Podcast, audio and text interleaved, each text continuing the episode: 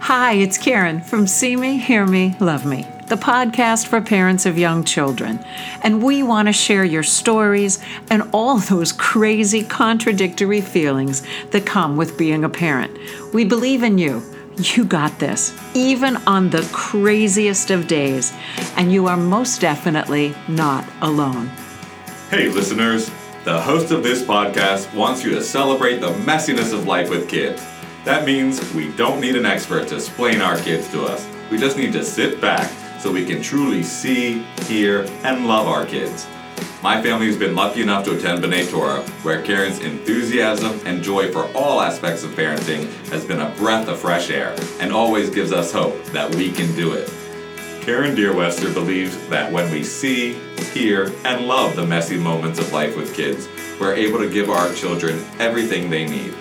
Karen has been a teacher, author, and a leader in early childhood education for decades, and there is nothing, nothing that doesn't make sense if we take time to connect with each child exactly where they are, and right where we are with all of our messiness too. Here's today's podcast. Today's podcast is tummy time, floor time, freedom, exploration, movement. I am so excited to have a pediatric occupational therapist mom, baby whisperer, and overall very special person here with me today. I have Shannon Vicentin. She is a Boca local. She is here to help all of you that are in the area, but her wisdom goes way beyond um, those of you that will get to work with her one on one. But I'm always grateful for her time and her insights into how children learn and grow and thrive for years, I had Shannon come and visit our Discover Me class so that she could give us the best kickoff to uh, baby stages. But I haven't had her for a while, and now I think, oh, we can have her on the podcast, and she can always be available to give you these the, her her wisdom, her wisdom, and her insights. So, Shannon, why is baby time why is tummy time so important for baby development? And the other big question how can moms manage and dads the stress and frustration of encouraging tummy time for babies who hate it? Welcome shannon. Thank you karen.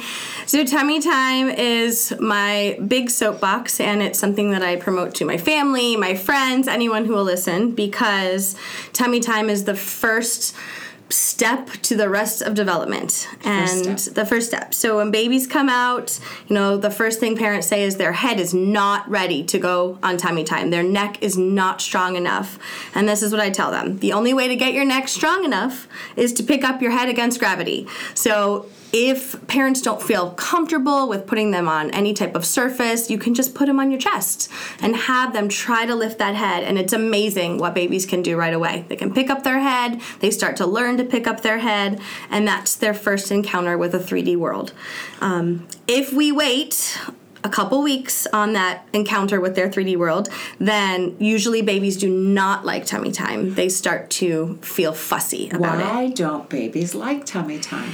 It's a weird experience. It feels pressure on their stomach and it's new and it's hard. You know, it's like going to the gym. It's it's working hard with your neck. It's not supported anymore. Yeah. But they get through it. Yeah. Yeah. Okay, so you're going to say on your ch- on parents' chest as early as possible. Yes. Now, um, so and then on the floor or on a roll, a, a towel roll or something else. Immediate weeks, months weeks. You're just saying go right for it. Oh, days, days. Because you know that skin to skin contact right away okay. after you give birth is really important. Having that touch and that tactile awareness and that heartbeat. So they're already on their stomach there, and you can just angle yourself up, sitting in a chair, and having them kind of angled or on the floor with a pillow, so that they're you know, on tummy time, but on your chest, looking at you and getting those first eye contact and yeah, but if not later on, you know, I get a lot of kids with reflux. That seems to be a huge deal lately, and I understand we need to keep that food inside. It's really important, those nutrients. But um, usually a wedge, they make a lot of nice things now that are wedges. They even have seatbelt type of things so they can't fall off. Just any way to elevate them, you know, wait 30 minutes after they eat and then try to do 20 minutes, 10 minutes, 5 minutes, whatever you can get. Okay, You because know, I remember yeah. one time you were advocating for ye- years, uh, for, for mm, hours of tummy time. Oh, yeah. Uh, for newborns. And I remember saying to parents, okay, I don't want you to be like up against the wall, backed in a corner, hating life and dreading that you have to coerce your baby into this experience. So start with five minutes an hour. What's the best conditions to introduce tummy time? Just face to face. Face to face, make it fun. You on the floor with you the on the floor, use a mirror, use toys.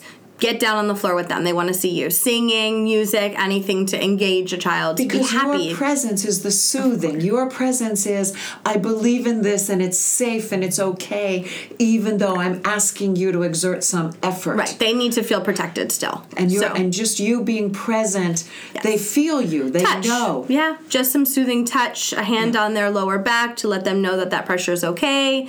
And, you know, if they start to cry too hard, then try to soothe them out of it and then pick them up. You know, not right away, but you don't want your your infant screaming. You know, nobody Right, wants them screaming, and we it's don't not want like it to tough be love. Oh, no, oh, just deal no, with no, it, no, and I have to do this. No, it is. We'll do it gradually. We'll build up to this. I will keep revisiting it, even though it feels way out of my comfort zone as a loving new parent. Absolutely. And they will gain endurance and they are they love light up toys and mirrors so that you mm-hmm. can kind of redirect them. And then if not, you can move your child to their side because change of position is giant. It is mm. huge for that head. Too many babies are coming to OT and PT saying that they have this new flat head syndrome.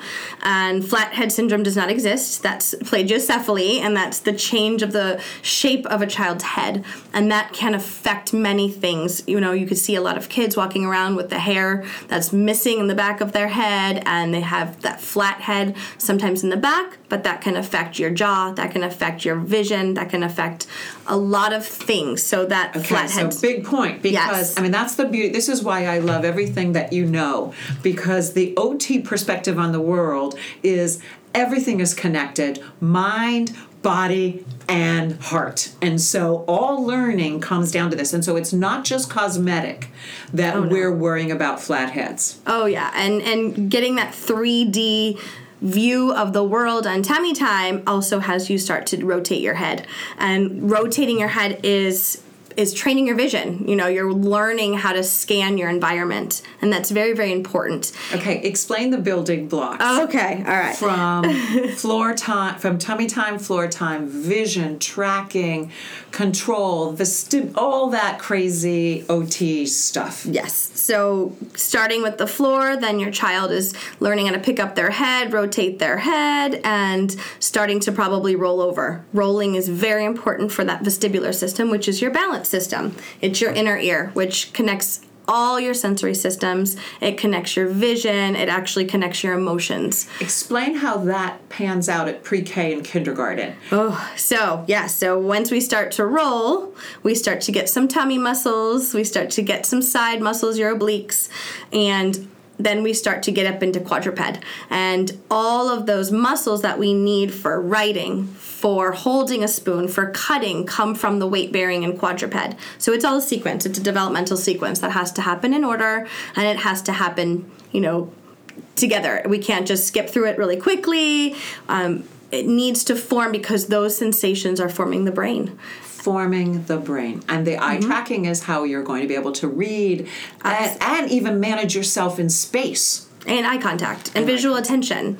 So, all of those things happen. Rolling's really huge. Army crawling, another really big one. If you don't do tummy time and you're not comfortable on your stomach, and this is also another big pointer I give parents take those socks off. I understand it might be chilly. Turn the air up and take those socks off because the traction of the toes push. on the foot is very important to help them push into that army crawl. It also integrates some primitive reflexes that need to go away in the first year of life. Yeah. Um, and tell tell us about how the pressure on the palms of the hand when they start pushing themselves up is has to do with speech and language Oh, I know those, those those hands are definitely connected to the mouth. So babies, their first experience with things uh, for speech is putting items in their mouth. They have to desensitize their mouth. They have to learn where to place their tongue, move their tongue around. Your hands are very much connected to your mouth. You got to get items to your mouth. Um, a lot of speech therapists actually work on the hands to get to the mouth because of that connection. There's also a, a primitive reflex called the Babkin, which teaches, you know, it's connecting that hand to the mouth with suck and swallow, and those need to kind of integrate also through time or else we still have that strong connection a lot of kids will open their mouth really big when they're writing and cutting later in life or you see those tongues hanging out while they're doing gross motor um, gross motor play so all of these things need to kind of go in the sequence it's very important for weight bearing on those hands because it forms those intrinsic muscles of those hands and those little muscles of your hands are what make you hold a pencil and a So crayon what I, I have a million questions for you. Sure. Um, a big umbrella question first is explain development. How development works for learning, and, and you're using words like integration and, and the connection, and, and for a layperson, you mm-hmm. know, early childhood people talk about play, mm-hmm. but it's explain those building blocks to really what we're doing with brain development and all the physical, emotional, and cognitive systems. Yeah, sure. So through the the basics of development, you're forming the pyramid of learning. And your pyramid at the bottom looks like all those first sensory experiences. And then you kind of build on top of that with your strength, Right, your coordination. wait, wait, wait. What? sensory, sensory. Explain Yes, sensory. okay. well, everyone knows the five senses. Those are the basic ones. You have your five senses, and then you have a lot of other senses going on. But the two that I, you know, treat most frequently is that vestibular system, which is your inner ear, and your proprioceptive system, which is your body awareness, knowing where you are in space. If you close your eyes and you've got your hands above your head, you know they're there. You don't have to look, but you just know it. So kids who have poor proprioception, they're sometimes clumsy. They need to lean on things. They drop things. They fall out of their chairs. They don't understand where they are. Because all learning has to do with multisensory, these Yes. these five, six, seven senses in a real world Yes. for extended periods of time over and over and over and over. and how they talk to each other and how they how they how do they work together so that your your understanding of all of them coordinating together so that they I don't even say it they just increase awareness of your body. And I wanted to just throw this in before I forget because I just thought of it. With tummy time that tactile experience with your stomach on the ground and your feet pushing the ground and your hands feeling the ground very important for the tactile system we have a lot of kids that are What defensive. your tactile f- system is your sense of touch. So it's tolerating, you know, hugs and clothes and touching mud and sand. That's your tactile So system. So when a parent says, My child doesn't like messy or textures, what do you say? we need to start there. We need to start working there because Gradually, gradually, slowly. of course, we don't. You don't ever want to throw a child into anything that's going to create too much stress. You have to have a little bit of stress to cause change. But if you go into too much stress, you're going into a fight or flight pattern. and once you're in that fight or flight pattern, you're just in survival mode. You're not learning. Right. You're just trying to survive. So, So, like we'll say, if it, if we've got bubble wrap on the table with a nine month old and they're finger painting in yogurt, mm-hmm. the parent's like, no, no, they don't want to do it, and I'll say, mm-hmm. okay, let them sit in a clean spot, and I'll put the messy just out of reach, or I'll give them a tongue depressor, and then they can touch with something clean, and before they know it, the texture is touching them, Right. And they're like, oh. Maybe that wasn't so bad. Right. They can just, they will find their way into it if we just remain open to the opportunities. Yes. So the theory of sensory integration is that we don't do it to the child. We set up the environment and we help the child do it themselves. So we have they have to have the opportunities there and we help encourage and we might, you know, stress a little finger into that pudding, but we're not going to throw their whole body in that because then it goes into stress. But how beautiful that the floor time with not messy, ordinary textures is equally sensory building as to that finger paint that's going to be coming a year later.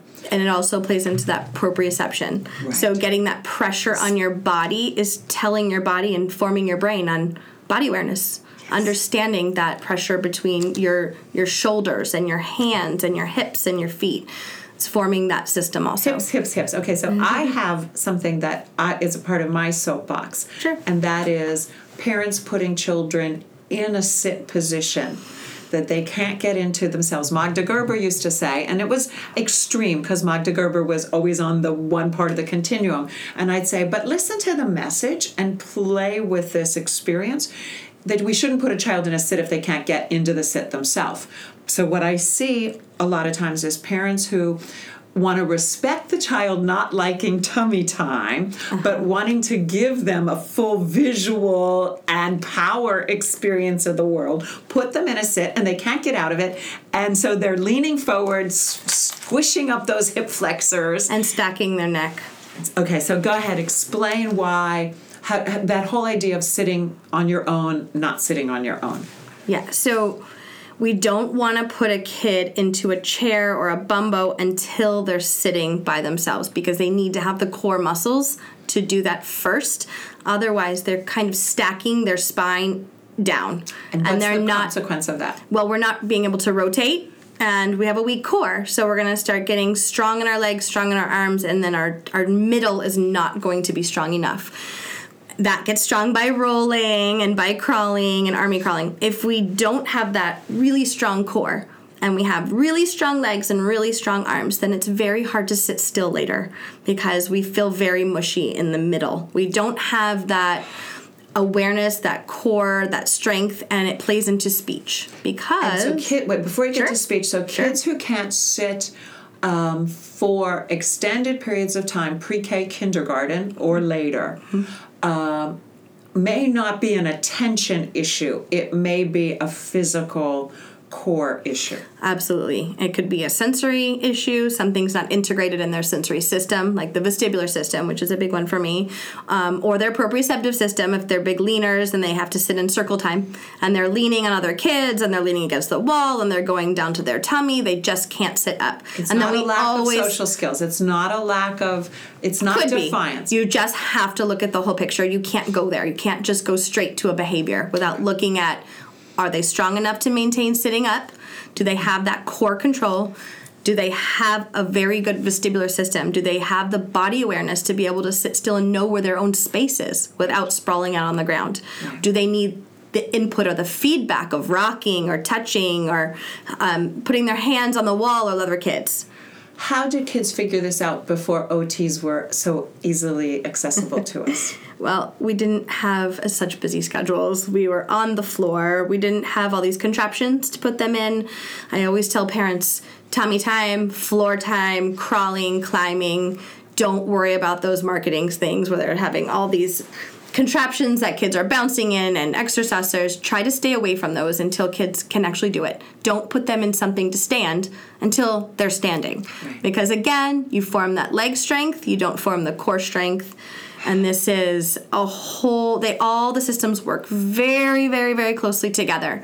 So we have to have them all strong to build that pyramid because on top of that pyramid with your sensory systems and your strength and your reflexes you have your visual perceptual skills and you have your academics and that's all at the top. That's your school is at the top of that pyramid. right. so when things start to fall apart at the bottom of your pyramid then of course the top is going to come crashing down at some point where kids and it's can't almost impossible to go back and recreate. It takes some time. It takes some some hard work Yeah. um, because habits are formed, behaviors are formed, and you have to accommodate for those also. Because when you don't know where you are in space and you're constantly moving and you're getting in trouble all the time, then it becomes a self esteem issue, or it becomes I'd rather be a class clown and try to get out of the situation that I can't do because I feel bad. I'd rather be silly and you know get removed. So we have to look at all those things. Okay, so we've given everybody a ton of information. Can you tell us some of your personal experiences with the process of when things click and when they don't click for a child? Sure. Of course, when I had my son, I was on it. I was on it like white on rice, trying to figure out, you know, is he is he ready to roll? And my son, being as stubborn as I am, decided he was going to skip crawling and go straight to a bear crawl. Along uh, on top of that, as much as I was pushing for tummy time and telling my family, listen, he's got to be on his stomach. He did have a little bit of a flat spot on his head.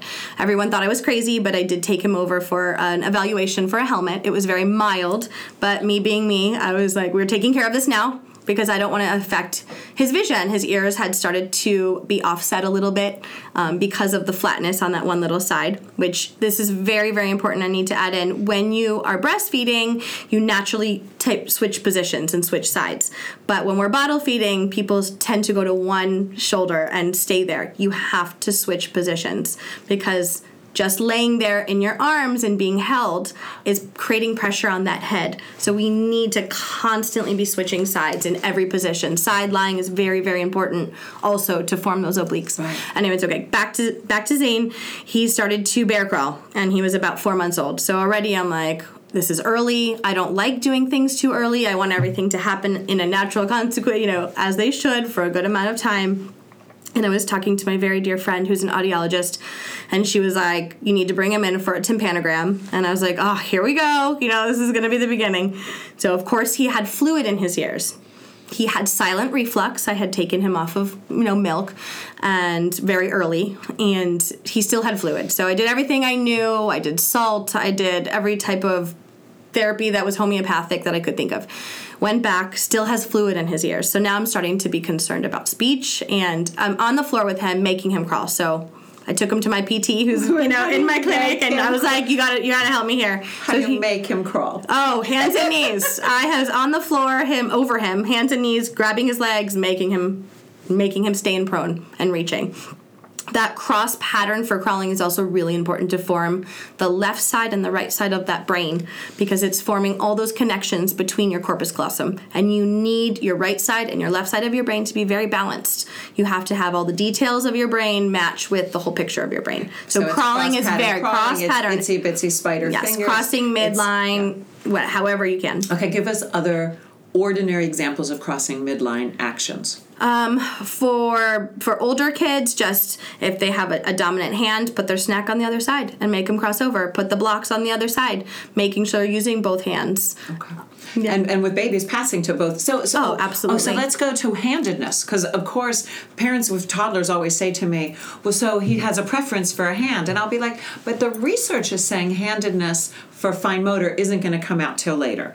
Right. Research that I saw was saying four, but we're doing handwriting without tears at uh, three. yep. So there's a whole nother drama.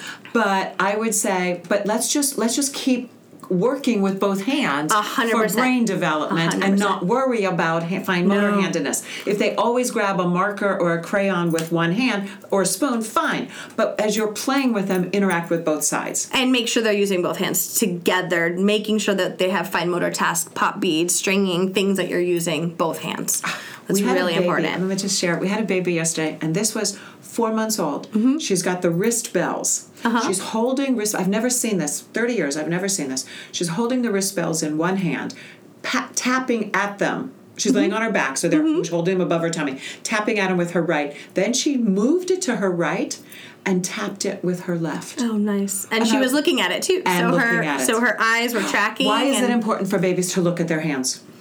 I just for tracking. I mean, for tracking, for the fine motor, you want those eyes focusing I was for visual workshop once, and they said attention. nothing more important than a baby to study their own hands. oh yeah, I mean visual attention alone for eye contact, yeah. and um, okay, so Okay, so we're back to- where are we back? We're back to Zane. Zane bear crawling. Zane has now fluid in his ears. Um, three months later, and no ear infection. So this would never have been caught by any pediatrician, by anything, because there was no problem. I just saw the problem because I know too much. So now I'm worried about the fluid in the ears. I'm worried about speech, of course. How is he hearing his environment? He was babbling, so still no red flags that I'm so worried about, but just fluid in the ears. So then I went to an ENT and we just kept track of it for a little bit longer. And of course, making sure he was rolling, crawling, doing all those developmental milestones, stretching the neck because we didn't even talk about this at all, but Right. torticollis. It is a very, very big issue lately. Torticollis in Why utero. is it more prevalent? A lot of times it can happen in utero, and if we don't change positions, we start to get comfortable on one side, and then the baby's neck gets tight on the other side. Once it starts that tightness, then the pattern continues on its own, and they're going to start avoiding that side reaching mm-hmm. because it's now tight in their neck, and that head tilt is now forming their visual world, and they're learning their midline now at a tilt. Yeah, their midline is now not a regular midline. Okay. So that torticollis can cause major sensory problems. It can cause speech issues because they're now not moving normally in their world. They're not developing the muscles they need. They're not tracking with their eyes because they're tight. They can't rotate their head all the way around at full range. So it can cause so many things. So tightness in that neck, you know, if you're concerned, earlier the better because what has to happen next for all those developmental milestones can be changed with just tightness in the neck. And if you are giving your baby more opportunities for tummy time and floor time, is that a natural way of avoiding the tightness in the neck? Sometimes it's in utero and we can't avoid it and you just need to get checked out by a physical therapist. Okay. And if you're concerned, you know, a consultation, just do it. It's So really you important. would just notice that. What would you? What would a parent be looking for, or what would I be looking for? a head tilt. You would see a head tilt. You try to rotate, you know, gently. We're not stretching their necks without any help mm-hmm. from a, a, a- an expert, but just try to get toys when they're in tummy time and range it around their head so that they turn all the way to the right and then move it around all the way to the left. Or and if they can't Skin 'em a turn their so that their heads are going from try side to to get them. And if you notice that they cannot turn their head all the way, even if you're making sounds with a rattle and they can't turn their head to it, then maybe there's some tightness there. But that's how you can also train it too. Before there's tightness, you're using toys, you're using rattles, and you're trying to get them to track, you know, all the way from the right and all the way to the left. Yeah. Okay, so yeah. back to so there we go. So everything went really well for Zane. Yeah, he was doing good, but still eight months fluid in the ears. And then I decided I just needed to do tubes because I feel like fluid in the ears can really affect that vestibular system. Mm-hmm. And mm-hmm. There we go with you know the balance system and not feeling um, comfortable in our own environment because we felt off balance. So he got tubes, and since then I I'm telling you, he started babbling on the way home from the surgery like crazy. It was like aha moment for us. So he was babbling, but when he was in the way home after surgery, he just didn't stop babbling the whole car ride home. It could have been the vibrations from the car too, that vestibular um, stimulation. But, But, it, but it he, was, a sti- oh it was yeah, an ordinary stimulation Yeah. that provoked the, the, the, the developmental Yes, yes. And since then, we've been fine. He's, you know, 14 months and he's got like 150 words that he says. So it was something, you know, most people would wait till they have ear infections so they wouldn't even know to look for. But you have to look for those normal developmental Now patterns. you've used the word you've used the word sort of that it affects emotional development. Um, being comfortable in your body. Where's that connection? So when we don't have all of our senses talking to each other correctly, we're not getting the correct feedback. Say, we'll give an example. The easiest one for a lot of people to understand is being tactile defensive or auditory defensive. We are going to avoid situations. We're going to babies will cry, like they will be very overwhelmed, and that is your fight or flight system. So when you're in fight or flight, you are in an adrenaline pumping situation of survival and you can't learn you can't feel good. And that can cause you know when we have a lot of stress in our lives we can get sick a lot. We can have immune system issues. We can have a lot going on and that's going to turn into behaviors because in our older kids if we are tactile defensive we're not going to want to go sit at the table at the birthday party we're it's too loud it's there's too many kids next to me that kid's slimy maybe on the playground i don't know if they're going to push me i'm feeling very overwhelmed with someone in my personal space So they can feel so that feeling of being overwhelmed, the feeling of being unsafe or uncomfortable in my Yes. body is going to translate into emotions and behaviors. yeah control control. behaviors. Yeah. You know, a lot of kids in your in your fight or flight system, you can either run away, you can shut down, or you can fight. Okay, so back to brain development, fight or Yes, flight, because what happens in my experience of parents' experiences of research information experts Mm-hmm. is that there's something starts something they're they're going to get caught in a place. They're going to get caught in the that's right if my baby's fussing then i can't do the thing that my baby's fussing about. Mm-hmm. So it's this idea of how do you walk that line of a little bit of frustration that creates learning and that a little that i mean we want to say it's oh children need to manage uncomfortable situations, mm-hmm. experiences, and feelings in order to grow and have mastery over their body, uh-huh. their and their world. But I have to be able to recognize what's fight or flight so that I'm sabotaging learning or ignoring it versus supporting it. I think some of that's a mommy gut too. They're gonna feel if your child can't regulate themselves back to being okay, then they're really stressed out. Right. So you or if they've completely shut down. Yeah. Because you have the opposite end of that. Those kids get missed a lot more because they kind of look like the really good kids. They're really quiet. They're in the corner. Oh, my baby's so good. So good is not always good because if we're not babbling, if we're not exploring, if we're just kind of Risk-taking matters. Be if we're just too chilled out, that is also concerning than being really, really, really hyperactive. Well, it's even even in the, in the like we were talking about the potty training book, but before we turned on the mic, mm-hmm. I will say a child who's really really laid back. It's okay to give them the little bit of push uh-huh. that says you're capable of something you don't know you're capable of yet. But Right. I will create a safe setting to let you know. Take that chance. Go forward. Right. So with the so so I also want to say like as a teacher I mm-hmm. want to look for every child's edge mm-hmm. because that's where learning takes place. You know, I have that plaque on my office that Right. says learn, you know, grow, I don't know what it says. Something like happiness is at the edge of your comfort zone or growth. Right. It's it's true for babies. We want to find that edge. Right. But then we have to know as the adult how to help them learn to manage the edges. Exactly. You like I, Translate said, you, you want talk now for me. you you want to cause a little stress because that's the only place where change happens. You can't be too comfortable in one area. You have to have a little stress to take that risk. But a full meltdown is also not where we want to go. We are not taking someone who's tactile defensive and throwing them in a in a sandbox and saying deal with it. That's not okay. But maybe you know, with their clothes on and their socks on, getting a toe in there, you know, and then they say and letting them deal. And you can tell when a child's gonna totally melt down or shut down versus a little bit of whining. A parent knows that in their gut what's too much. And and you wanna push a little bit and a little bit of fussing is okay, but full meltdown is too much. if I find that place where I can teach a child, you can trust me here, Mm-hmm. and be open to communicating with me, tr- communicating what you're thinking and feeling to me, Mm-hmm. then that's our little space where you and I interact with, with children and where parents can know it's okay when you're on the, your tummy with your baby on their tummy Yes. to, to, to kind of explore with excitement and joy. Right. You know, so it's, and and so- we have to be careful with our faces. I always tell parents be careful how you react because your feelings are projecting into their feelings. They're looking to you and your reaction for each experience. So if they fall one time and you make a huge deal about it, then they're going to make a huge deal about falling. When falling is a natural process to development, you need to fall for a solid year before you understand how not to fall. Well, because to- all spatial knowledge comes, that's one thing that's not innate. There are so many things, like kids are going to learn to clap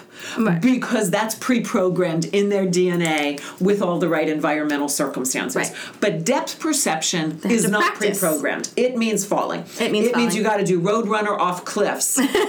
um, and hopefully the parents manage those Yes. cliffs to make them small. Yes. And the, so bumps bumps and goose eggs and cuts how how do we manage a not safe world for our babies as a mom how do you how do you, how do you live with uh he's gonna get he's gonna hurt himself He is. And you know, obviously we want to provide the safe environments for them to learn how to fall.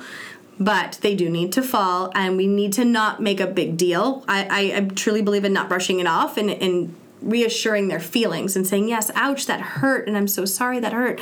But let's try again and we'll do it this way. And I'll show them how to do it. Show them motor planning and how to get down safely, feet first. And then it's amazing. They just do it. Because they and i'm a i'm you know because i'm so kinesthetic as a mm-hmm. learner, you know, I enjoy falling. So I can say, oh, it's fun to fall sometimes. And they'll look at me like, hmm, is it? And I'm not telling them what to feel, but I'm like, I can at least, because my experience is truthfully that, say, hmm, maybe it's not bad to fall. No, and and boys especially, they learn their bodies through rough and tumble play.